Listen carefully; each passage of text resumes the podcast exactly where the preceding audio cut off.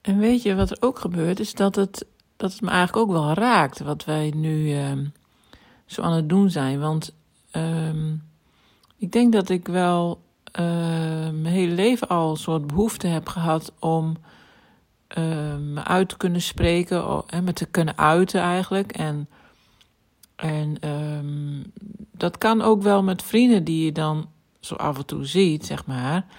Maar dat is altijd beperkt, want dan uh, je neemt niet, of tenminste ik neem niet alle tijd in beslag. De ander heeft ook zijn verhaal. Uh, het is uh, gelimiteerd uh, aan de afspraak.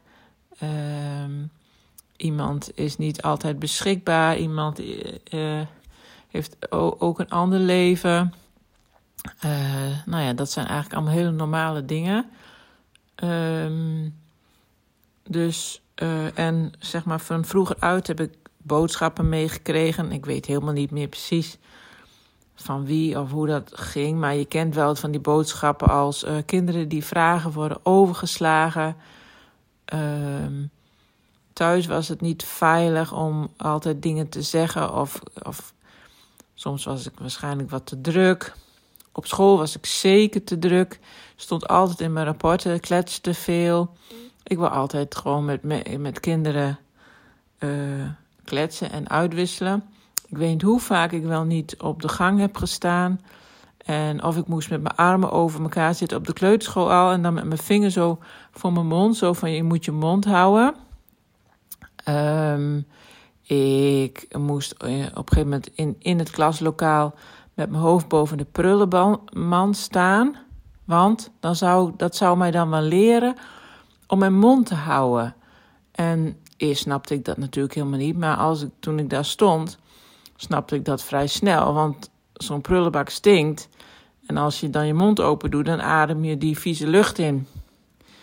Dus um, ja, dat was, was gewoon heel vervelend.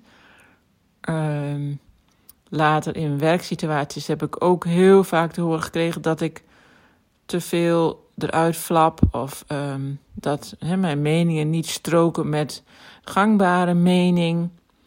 Enzovoort. Dus ja, over conditioneringen gesproken, die komen er dan wel in. Dat je maar beter niet te veel kan zeggen of dat je je aan moet passen. En nu is het een soort van, uh, ja, openbaring. Nee, hoe noem je dat? Gewoon dat, dat ik nu ineens alles gewoon kan zeggen op het moment dat het bij mij opkomt en dat het oordeelsvrij is. Uh, jij veroordeelt dat niet en Um, maar ja, um, kijk er niet raar van op of schrik er niet van dat ik straks in één keer twee of drie weken helemaal niks meer uh, zeg. Want um, nou ja, daar schrik jij helemaal niet van, dat weet ik wel. Maar dan komt er gewoon even niks. Dan is er niks in mij, borrelt er niks omhoog. En nu ineens wel. Want ja, er is blijkbaar iets op gang.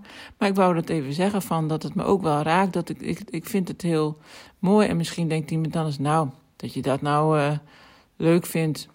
Uh, contact zo via zo'n berichtje. Maar er zit dus een hele geschiedenis achter die ik net uh, heb verteld.